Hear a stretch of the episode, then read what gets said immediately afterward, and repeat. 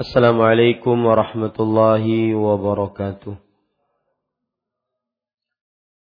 بسم الله الرحمن الرحيم إن الحمد لله نحمده ونستعينه ونستغفره ونعوذ بالله من شرور أنفسنا وسيئات أعمالنا من يهده الله فلا مضل له ومن يضلل فلا هادي له وأشهد أن لا إله إلا الله وحده لا شريك له وأشهد أن محمدا عبده ورسوله.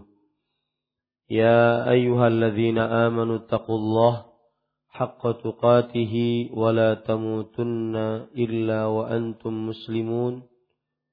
يا أيها الناس اتقوا ربكم الذي خلقكم من نفس واحدة وخلق منها زوجها وبث منهما رجالا كثيرا ونساء واتقوا الله الذي تساءلون به والأرحام إن الله كان عليكم رقيبا يا أيها الذين آمنوا اتقوا الله وقولوا قولا سديدا. يصلح لكم أعمالكم ويغفر لكم ذنوبكم. ومن يطع الله ورسوله فقد فاز فوزا عظيما. أما بعد فإن أصدق الحديث كتاب الله وأحسن الهدي هدي محمد صلى الله عليه وعلى آله وسلم. وشر الأمور محدثاتها وكل محدثة بدعة وكل بدعة ضلالة وكل ضلالة في النار Alhamdulillah kita bersyukur pada Allah Subhanahu wa taala pada pagi ini Senin pagi 27 28 Jumada Tsaniyah 1438 Hijriah kita duduk bersama mengkaji ayat-ayat suci Al-Qur'an dan hadis-hadis Rasul sallallahu alaihi wa ala alihi wasallam. Salawat dan salam semoga selalu Allah berikan kepada Nabi kita Muhammad sallallahu alaihi wa ala alihi wasallam pada keluarga beliau, para sahabat serta orang-orang yang mengikuti beliau sampai hari kiamat kelak. Dengan nama-nama Allah yang husna dan sifat-sifatnya yang ulia, kita berdoa, Allahumma aslih lana dinana alladhi huwa asmatu amrina wa aslih lana دنيانا التي فيها معاشنا وأصلح لنا آخرتنا التي فيها معادنا واجعل الحياة زيادة لنا في كل خير واجعل الموت راحة لنا من كل شر Wahai Allah, perbaikilah urusan agama kami yang merupakan benteng diri kami. Wahai Allah, Perbaikilah urusan dunia kami yang di dalamnya tempat tinggal kami. Dan perbaikilah urusan akhirat kami yang di dalamnya tempat kembali kami. Dan jadikanlah kehidupan sebagai tambahan bagi kami dalam setiap amal kebaikan. Dan peristirahatan bagi kami dari setiap keburukan. Amin ya rabbal alamin. اللهم عافنا في بدننا اللهم عافنا في سمعنا اللهم عافنا في بصرنا لا إله إلا أنت Wahai Allah, sehatkanlah badan kami, sehatkanlah penglihatan pendengaran kami. Tidak ada ilah yang berhak diibadahi melainkan Engkau. Amin ya rabbal alamin. Para ikhwah, bapak, ibu, saudara-saudari yang dimuliakan oleh Allah Subhanahu wa taala, kita melanjutkan pembacaan tafsir surat Ali Imran pada ayat yang ke-19. Ayat yang ke-19 mungkin sudah kita baca. Sudah selesai. Sekarang kita membaca ayat yang ke-20. Tetapi karena ayat yang ke-19 sangat erat kaitannya dengan ayat yang ke-20, maka saya ingin mengatakan bahwa dan ini tambahan dari kitab Fathul Qadir yang ditulis oleh Imam Ash-Shawkani rahimahullah bahwa ketika Allah Subhanahu wa taala berfirman inna dina indallahil islam sesungguhnya agama yang paling diridhai oleh Allah Subhanahu wa taala adalah agama Islam kita belum ataupun terlewatkan dari kita sesungguhnya agama yang paling dari Allah adalah Islam. Islam di sini mencakup amalan zahir dan amalan batin. Islam di sini mencakup amalan zahir dan amalan batin. Makanya sebagian ulama seperti Imam Ibnu Katsir dan juga Imam Asy-Syaukani rahimahullahu taala menyebutkan makna Islam di sini adalah iman. makna Islam di sini adalah iman. Berarti amalan batin. Dan kita sudah sering sebutkan di dalam kajian-kajian tentang tauhid di dalam kajian-kajian tentang tauhid yaitu bahwa ada kata-kata di dalam agama Islam yang dia apabila berkumpul maka bermakna beda. Apabila ber, disebutkan sendirian maka bermakna tercampur. Dalam bahasa Arabnya berbunyi idza ijtama'a iftaraqa wa idza iftaraqa ijtama'a.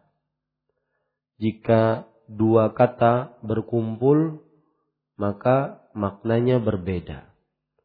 Tetapi jika salah satu dari dua kata ini disebutkan maka dia mencakup makna yang kedua.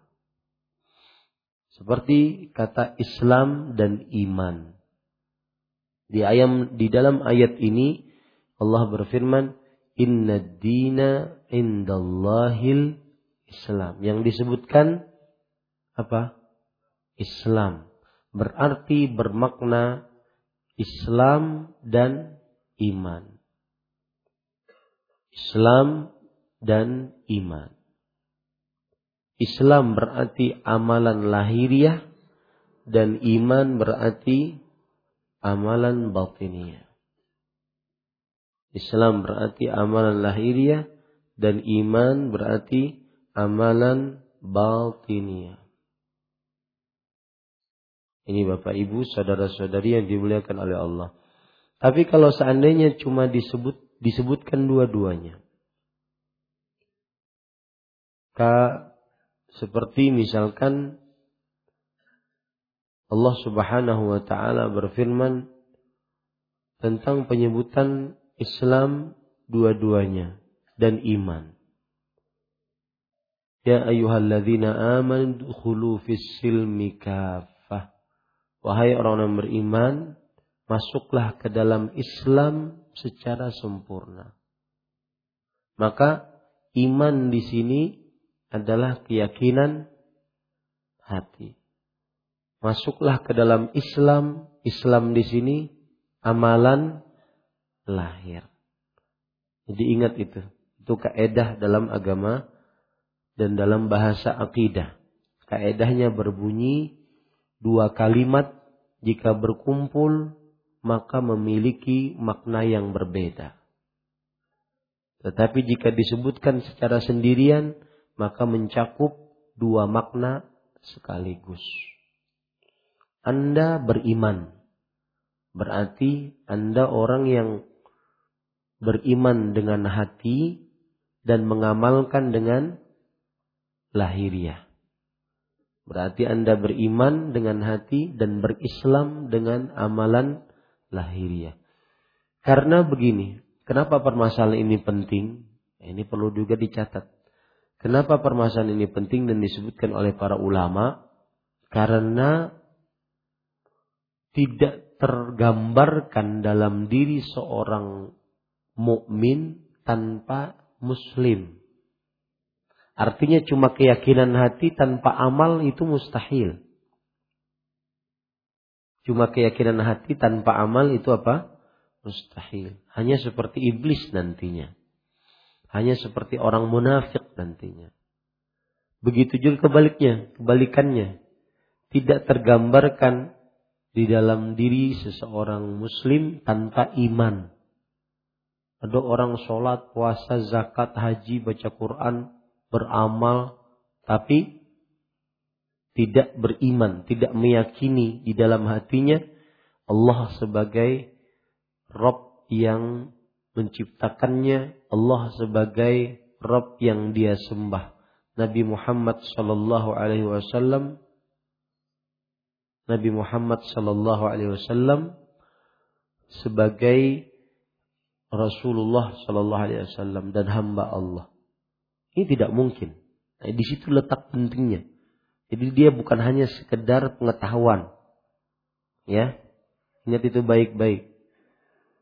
Dia bukan hanya sekedar pengetahuan, tetapi dia berkaitan dengan akidah. Paham masalahnya ini, Pak? Paham nggak? Ya. Inna dina indallahil Islam. Ini jelaskan oleh Imam Ash-Shawkani rahimahullahu taala. Dan saya berusaha sekarang untuk lebih dalam lagi ilmu kita. Kita membaca tafsir Sa'di, tapi saya ambilkan dari tafsir Imam Ibnu Katsir dan juga Fathul Qadir. Sehingga benar-benar bisa maksimal apa yang kita ilmui. Bapak Ibu, saudara-saudari yang dimuliakan oleh Allah, yang dimuliakan oleh Allah Subhanahu wa taala,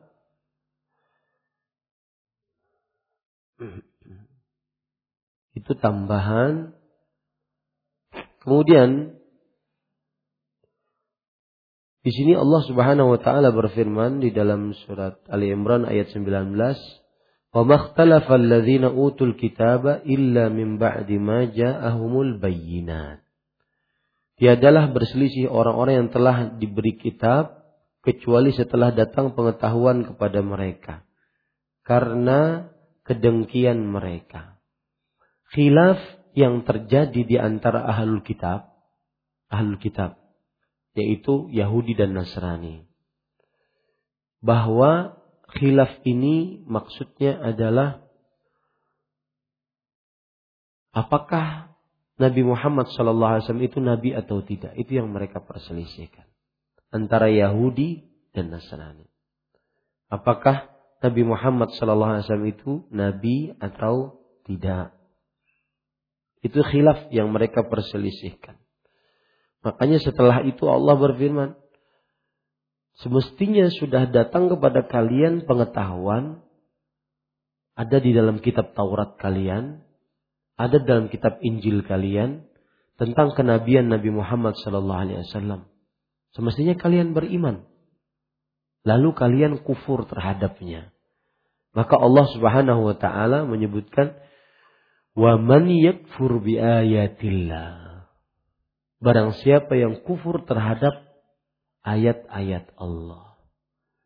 Karena orang Yahudi Nasrani kufur terhadap ayat-ayat Allah yang ada dalam kitab Taurat dan Injil tentang kenabian Nabi Muhammad sallallahu Jadi itu maksud kenapa Allah di akhir ayat mengatakan wa man yakfur bi ayatillah.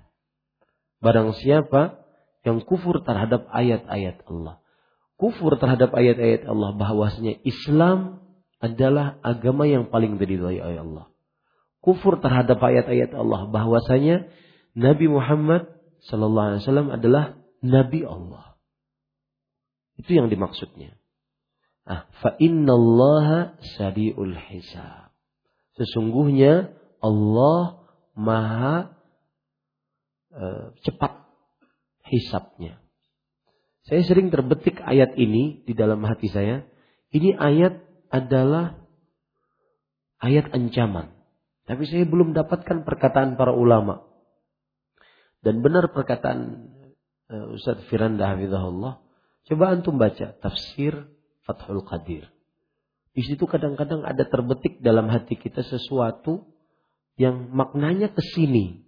Eh, ternyata yang menyebutkan Imam Ash-Shawqani. Ketika Allah menyebutkan ayat dan hampir semua ayat yang seperti ini. Fa inna Allah sari'ul hisab. Sesungguhnya Allah maha cepat hisabnya. Ini bukan hanya sekedar pengetahuan. Tetapi ini apa? Ancaman. Itu disebutkan oleh Imam Imam Syawkani dalam kitab Fathul Qadir. Beliau mengatakan, ma'aqawnihi maqam al-izhar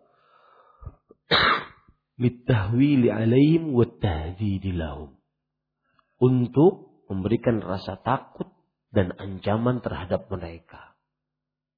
Di ayat-ayat yang seperti itu, yang kalau Anda dapatkan dalam Al-Quran, sungguhnya Allah maha cepat hisapnya, bukan sekedar pengetahuan, itu untuk ancaman dan untuk peringatan keras.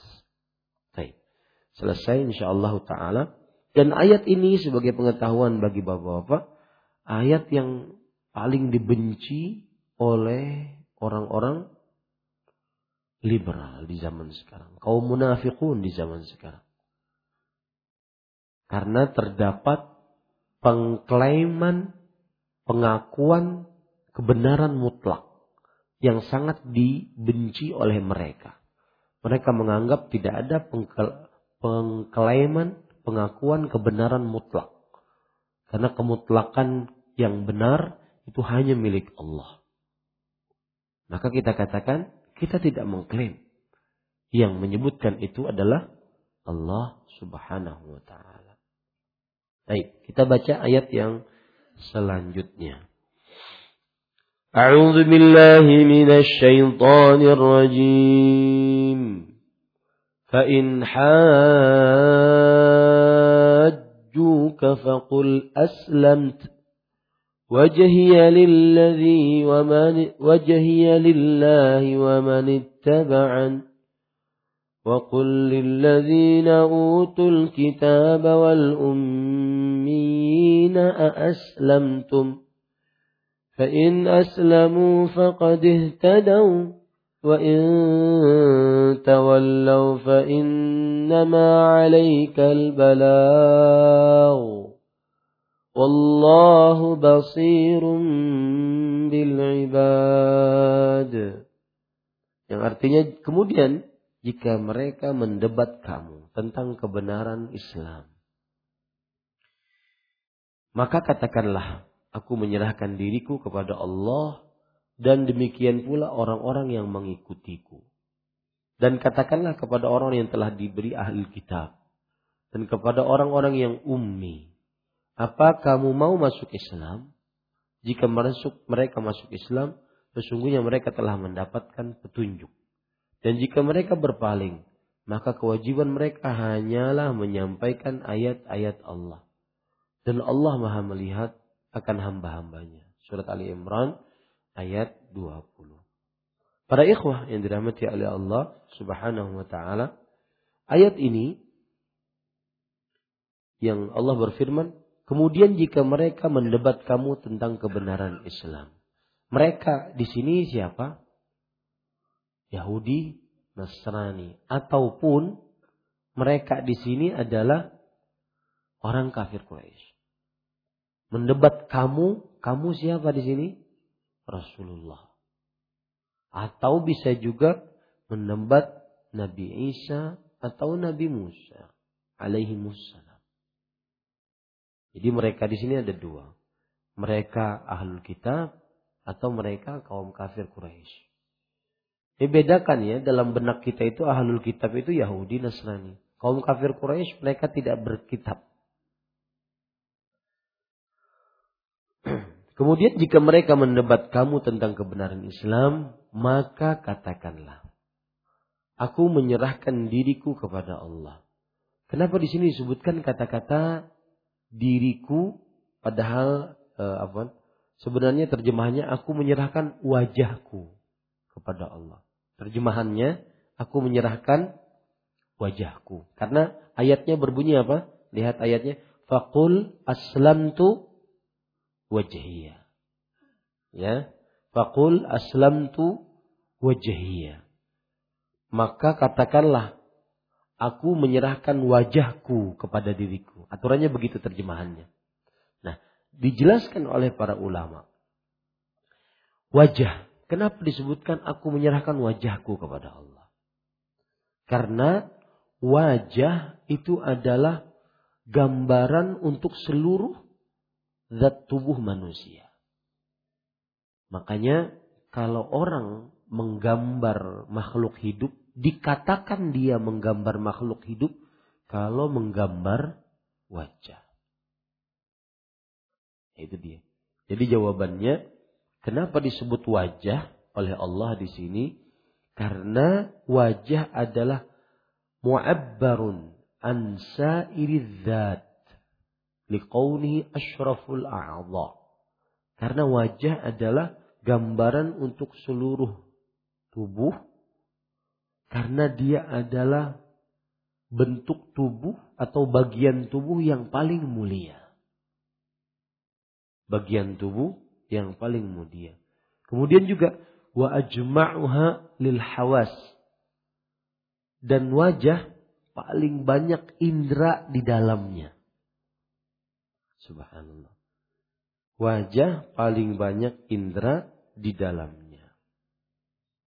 Dan yang dimaksud menyerahkan wajah kepada Allah adalah Islam bertauhid. Nah, bertauhid. Di sini terdapat pelajaran kalau kamu di debat orang tentang masalah Islam, kembalikan kepada Allah. Dalam hal apa pun. Seperti sekarang yang lagi rame dalam menuntut ilmu agama kepada siapa. Jangan bingung. Jamaah saya di Banjarmasin jangan bingung. Kita itu sudah diajari dari awal menuntut ilmu itu adalah agama. Maka jangan sembarangan menuntut ilmu. Itu akidah. Akidah. Sehebat apa pun orang di hadapan kita, kalau dia tidak layak dituntut ilmunya, maka tidak layak. Jangan tergiur dengan banyaknya hafalan, jangan tergiur dengan kesolehan yang terlihat nampak tetapi secara manhaj tidak baik. Maka akidah saya mengatakan saya tidak akan menuntut ilmu kepadanya. Jangan mengambil agama dengan perasaan. Itu akidah. Ya, kalau ada yang mendebat dalam masalah ini, kata orang Arab, khalli walli. Biarkan saya akan tetap akidah saya menuntut ilmu agama kepada orang yang pantas untuk dituntut. Ini akidah. Inna hadzal ilma din. Fanzuru amman ta'khuduna dinakum. Sesungguhnya ilmu itu adalah agama. Maka lihat kepada siapa kalian mengambil agama kalian. Maka para ikhwan yang dirahmati oleh Allah Subhanahu wa taala, Fakul aslamtu wajhiya lillahi wa man Katakanlah aku menyerahkan wajahku kepada Allah dan demikian pula orang-orang yang mengikutiku. Maksudnya pengikut Nabi ya seperti itu. Apabila ada yang mendebat, yang mempermasalahkan, saya akan mengembalikan kepada akidah saya. Mau saya menang, mau saya tidak menang itu bukan urusan. Begitu akidah. Dan katakanlah kepada orang-orang yang telah diberi ahli kitab. Dan kepada orang-orang yang ummi. Nah ini kan dua. Diberi ahli kitab dan orang-orang yang ummi. Siapa maksudnya orang yang ummi? Kafir Quraisy. Ahlul kitab siapa? Yahudi dan Nasrani. Apakah kalian mau masuk Islam? Nah ini penjelasan menarik. Apakah Aslam tum ayatnya kan begitu aslamtum apakah kalian masuk mau masuk Islam? Ini namanya adalah pertanyaan untuk pengingkaran, bermakna perintah. Pertanyaan untuk pengingkaran bermakna perintah. Maksudnya kalau kita katakan, ayo masuk Islam. Sudah jelas. Agama yang paling diridhoi oleh Allah adalah Islam. Ayo masuk Islam. Sudah jelas kenabian Nabi Muhammad sallallahu alaihi wasallam. Ayo masuk Islam. Ya. Ini Bapak Ibu saudara-saudari yang dimuliakan oleh Allah Subhanahu wa taala. Sudah jelas keterangan-keterangan. Ayo masuk Islam. Dimaksudnya ketika Allah berfirman, apakah kalian tidak mau masuk Islam? Apakah kalian mau masuk Islam? Maksudnya, ayo masuk Islam. Begitu maksudnya. Jadi, dia itu apakah itu pertanyaan pengingkaran untuk apa? perintah. Pertanyaan pengingkaran untuk perintah. Dalam bahasa Arabnya istifhamun inkari ma'al amr. Pertanyaan pengingkaran untuk perintah. Jika mereka masuk Islam, maka sesungguhnya mereka telah mendapat petunjuk. Kenapa orang masuk Islam mendapat petunjuk? Karena dalam Islam agama petunjuk. Agama Islam adalah agama petunjuk. agama yang bisa membedakan mana yang hak, mana yang batil. Agama yang agama yang bisa membedakan mana yang sesat, mana yang lurus. Itu dengan Islam. Hanya dengan Islam. Faqadih tadau. Ya. Kalau dilihat dalam bahasa nahunya, faqadih. Qad itu kalau setelahnya fi'il madhi, maka benar-benar telah mendapat petunjuk. Benar-benar telah. Jadi penekanan. Di sini terjemahannya apa? Maka sesungguhnya mereka telah mendapat petunjuk. Sebenarnya kalau diterjemahkan lebih pas, mereka benar-benar telah mendapat petunjuk. Artinya penekanan. Orang masuk Islam sama juga dalam kehidupan kita sehari-hari. Saya sering mau minum gitu di dapur. Minum, ah nggak ada jamaahnya. Minum sambil berdiri ah. Tapi ingat, ini kalau minum sambil berdiri, nanti tidak diberi petunjuk Islam. Akhirnya mau tidak mau harus duduk. Setiap sunnah di situ ada petunjuknya. Man amila sunnah nataqa bil hikmah. Kata para ulama rahimahullah. Siapa yang mengerjakan sunnah, dia akan berbicara dengan hikmah. Kelakuannya akan diurus oleh Allah. Karena dia menjaga sunnah Rasul. Ada orang, tidak ada orang. Dilihat orang, tidak dilihat orang. Ini yang dimaksud dengan barang siapa masuk Islam, faqadih tadau. Dia akan diberi petunjuk oleh Allah. Bahkan dalam perkara-perkara yang yang mungkin remeh. Ya, cara memakai sendal. Kan ada cerita ulama-ulama terdahulu yang sudah meninggal di antaranya Syekh bin Bas rahimahullah. Bahwa meskipun beliau tunanetra tetapi ketika ingin memakai sendal yang memberikan sendal dengan kiri dulu beliau mengatakan yamin yamin kanan kanan dulu Perkara-perkara remeh. Yang menurut sebagian orang remeh. Akan tetapi mendahulukan yang kanan karena yu'jibuhu. Itu senantiasa disenangi oleh Rasulullah SAW. Jadi pesan saya di sini kerjakan Islam. Kita akan mendapat petunjuk. Walau yang dianggap oleh kita remeh. Perkara-perkara muamalat, adab, tingkah laku, memasang baju dari kanan, makan dengan tangan kanan, minum makan berdiri atau duduk. Walaupun tidak ada orang. Man amila bis sunnah nataqa bil hikmah. Siapa yang mengerjakan sunnah, maka dia akan berkata-kata dengan hikmah. Faqad ihtadaw. Dan jika mereka berpaling, maka kewajiban kamu hanyalah menyampaikan ayat. Para ikhwah yang dirahmati oleh Allah subhanahu wa ta'ala, kalau seandainya mereka berpaling, tidak mau beriman, sudah selesai urusan kita. Seperti ayat yang berbunyi, surat Al-Anbiya ayat 23, La yus'alu amma yaf'alu wahum yus'alun. Kamu tidak akan ditanya tentang apa yang mereka perbuat. Dan mereka akan ditanya amalan mereka. Artinya wa alaina illal balagh. Tugas kita cuma nyampaikan. Maka di sini disebutkan ya, fa inna ma 'alaikal balagh. Ini membuat kita nggak sedih ketika berdakwah. Alaikal balagh, cukup. Tugas kita cuma menyampaikan.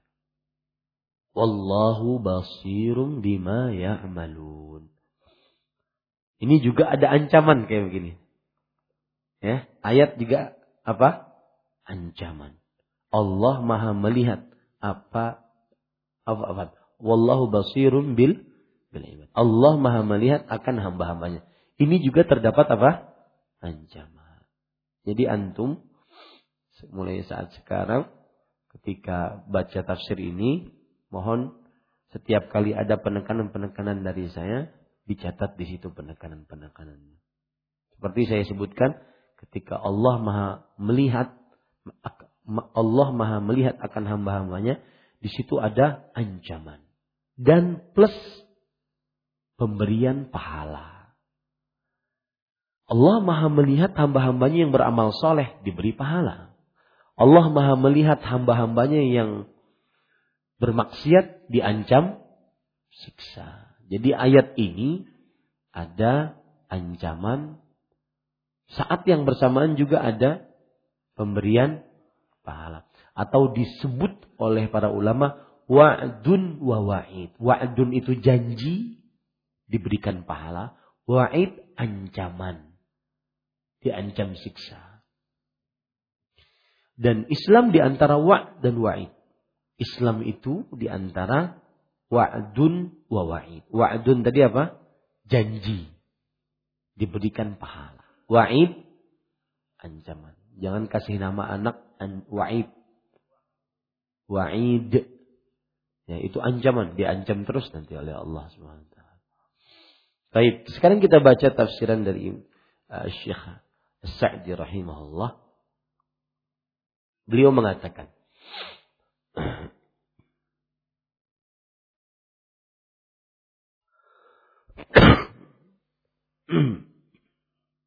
قال المصنف رحمه الله تعالى لما بين أن الدين الحقيقي عنده الإسلام ketika Allah menjelaskan bahwa agama yang benar di sisinya hanya Islam fakana أهل الكتاب قد شافه النبي صلى الله عليه وسلم بالمجادلة وقامت عليهم الحجة فعاندوها.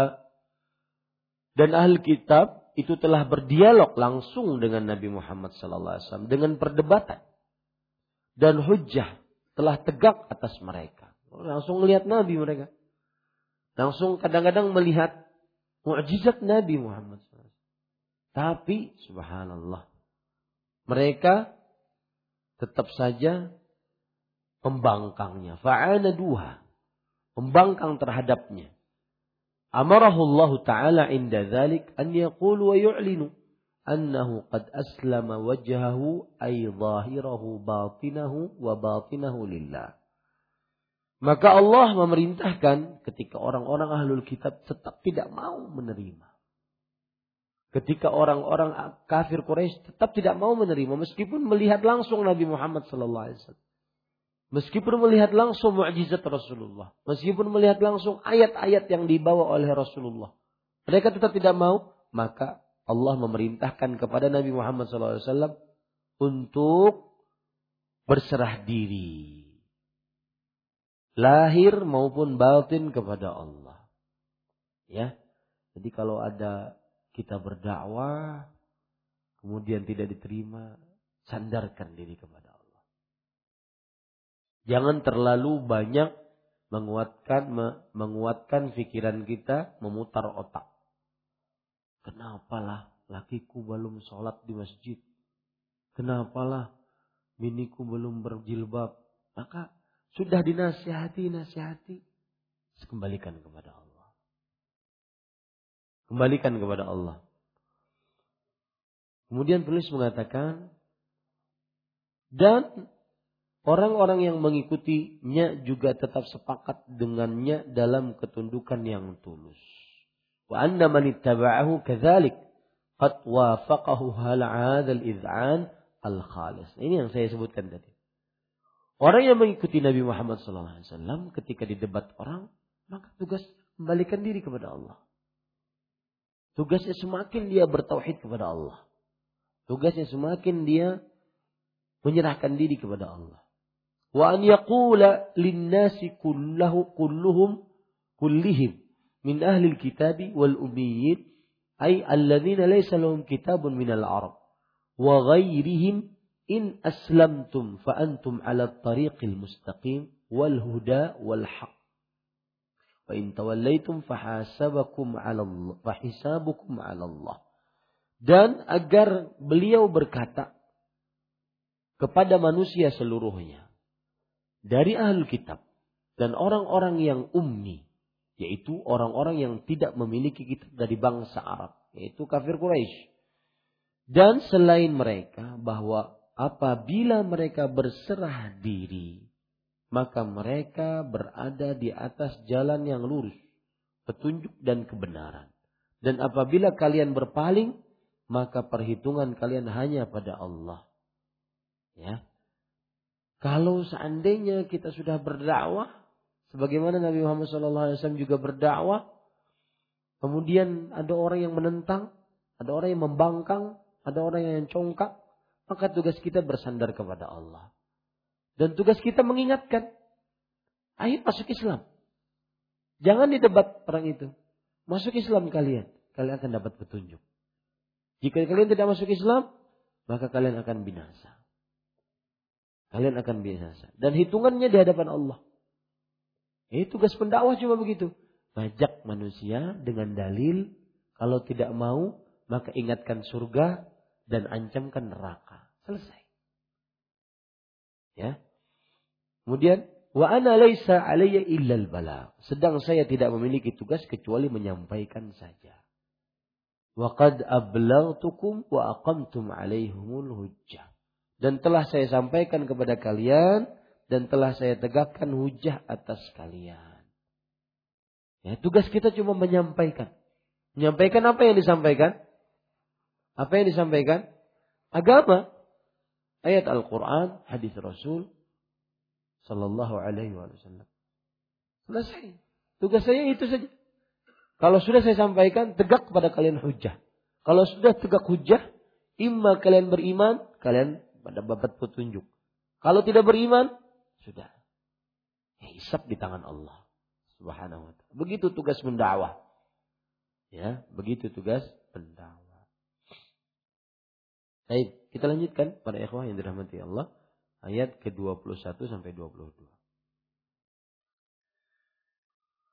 أعوذ بالله من الشيطان الرجيم إن الذين يكفرون بآيات الله ويقتلون النبيين بغير حق ويقتلون ويقتلون الذين يأمرون بالقسط من الناس فبشرهم بعذاب أليم أولئك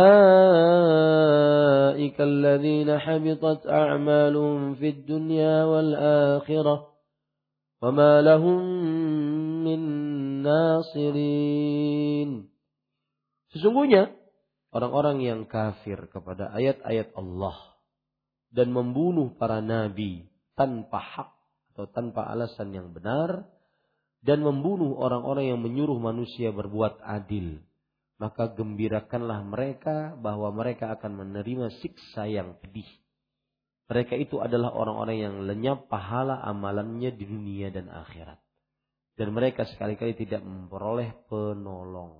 Ali Imran 21 sampai 22. Para ikhwan yang dirahmati oleh Allah Subhanahu wa taala, ayat ini celaan. Ketika Allah Subhanahu wa taala mengatakan sesungguhnya orang-orang yang kafir, celaan terhadap siapa? Ahlul ahlul kitab. Yang telah melakukan kriminal, dosa besar. Di samping mendustakan para nabi, mendustakan ayat-ayat Allah, mereka juga membunuh para nabi. Dan membunuh orang-orang yang berlaku tugasnya seperti nabi. Yaitu amar ma'ruf, nahi mungkar. Ya, ini adalah hasil dari kesombongan mereka. Jadi subhanallah Pak, ada sesuatu yang berkaitan. Hasad menghasilkan sombong. Sombong menghasilkan kemungkaran. Hasad orang Yahudi Nasrani kepada Islam karena nabinya bukan dari bangsa mereka. Habis itu menghasilkan kesombongan. Congkak sombong. Dari kesombongan menghasilkan kriminal. Menghasilkan kriminal. Pembunuhan. Yang dibunuh bukan sembarang orang. Yang dibunuh siapa? Para nabi. Alaihissalatu wassalam. Nah, ini para ikhwan yang dirahmati oleh Allah subhanahu wa ta'ala. Dan orang ini, orang-orang seperti ini, jelas-jelas mendapatkan ancaman dari Allah. Ancamannya siksa yang pedih, pahalanya terhapus di dunia dan di akhirat. Dan yang ketiga, tidak mempunyai penolong siapa pun. Ini kira-kira inti dari ayat ini. Kita baca apa yang disebutkan oleh uh, penulis Hafizullah rahimahullah taala. Uh, sebelumnya lihat dulu ayatnya saya bacakan. Sesungguhnya orang-orang yang kafir. Siapa yang kafir di sini? Yahudi dan Nasrani. Ingat itu ya. Orang Yahudi dan Nasrani.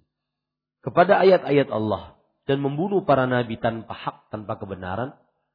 Dan membunuh orang-orang yang menyuruh manusia berbuat adil. Yaitu orang-orang yang tugasnya sejenis nabi. Seperti Amir Ma'ruf, Nahi Mungkar. Itu sejenis nabi tugasnya. Maka gembirakanlah. Kata-kata gembirakanlah ini memang terjemahannya begitu. Fabashirhu. Gembirakanlah.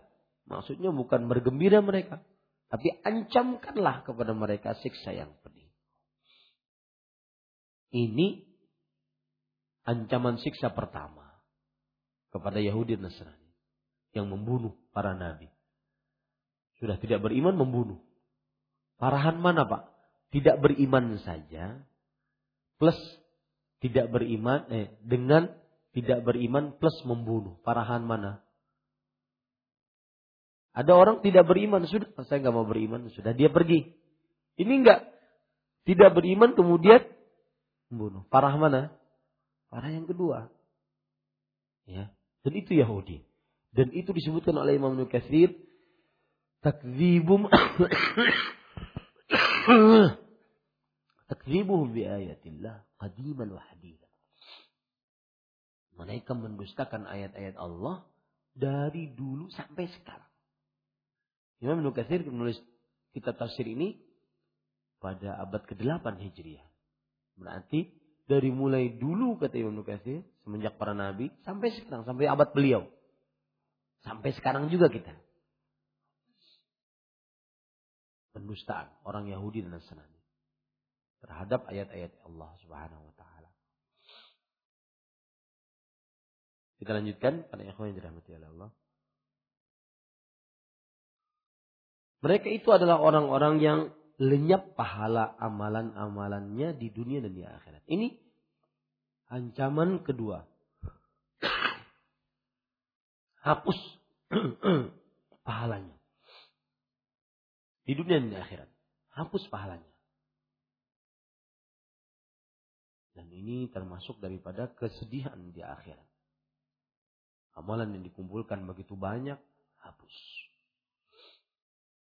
Yang ketiga, mereka sekali-kali tidak memperoleh penolong. Mungkin bisa ditambahkan penolong siapa pun. Karena di sini mamalau min nasirin. Mereka tidak memiliki penolong-penolong siapa pun. Tidak ada yang bisa memberi syafaat untuk mereka di hadapan Allah.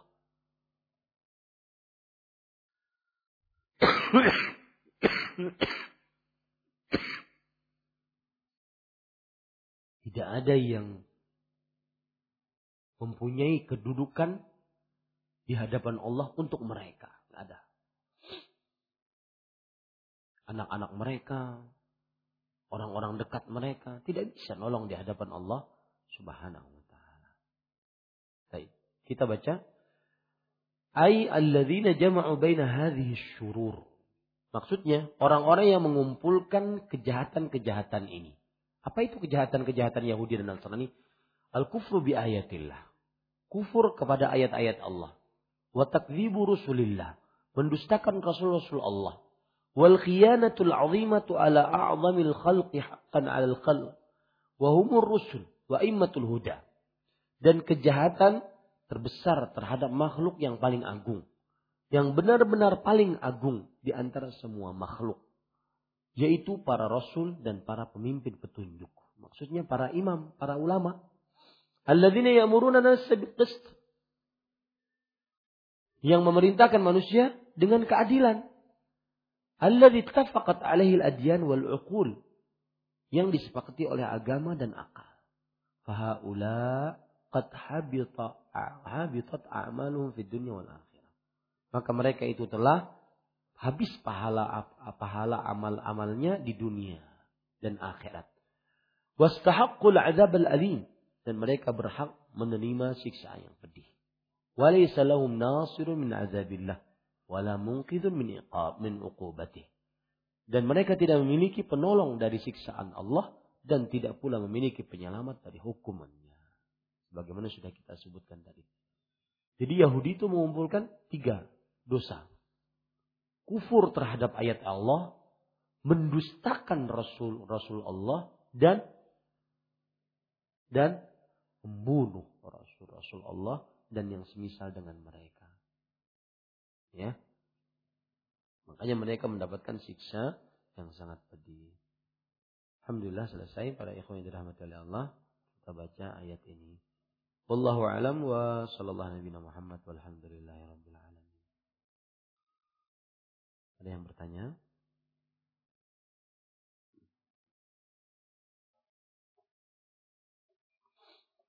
Ya.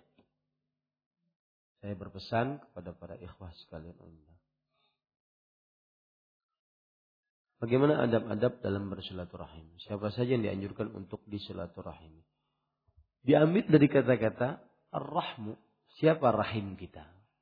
Nah, kita ini harus mengetahui siapa rahim kita. Inni khaliq, inni khalaqtur rahma. Sesungguhnya aku menciptakan rahim. Maka man qata'ahu qata'tuhu. Wa man wasalahu wasaltuhu. Siapa yang memutuskan rahim, aku putuskan dia. Hubungan dengannya. Siapa yang menyambung rahim, maka aku sambung dia. Maka kita harus mengenal rahim kita. Saya sering mengatakan rahim itu ada yang terdekat, ada yang jauh. Terdekat orang tua kita, bapak ibu, naik ke atas, kakek nenek, kakek nenek dari bapak, kakek nenek dari ibu. Kalau ada buyut, buyut dari bapak, ada buyut dari ibu. Ke bawah anak-anak kita, laki-laki, perempuan, kemudian cucu-cucu kita, laki-laki dan perempuan, ini adalah rahim. Kemudian rahim yang lain yaitu ke samping saudara-saudara kita, kakak, adik, kakak sekandung, kakak sebapak, kakak seibu, adik sekandung, adik sebapak, adik seibu.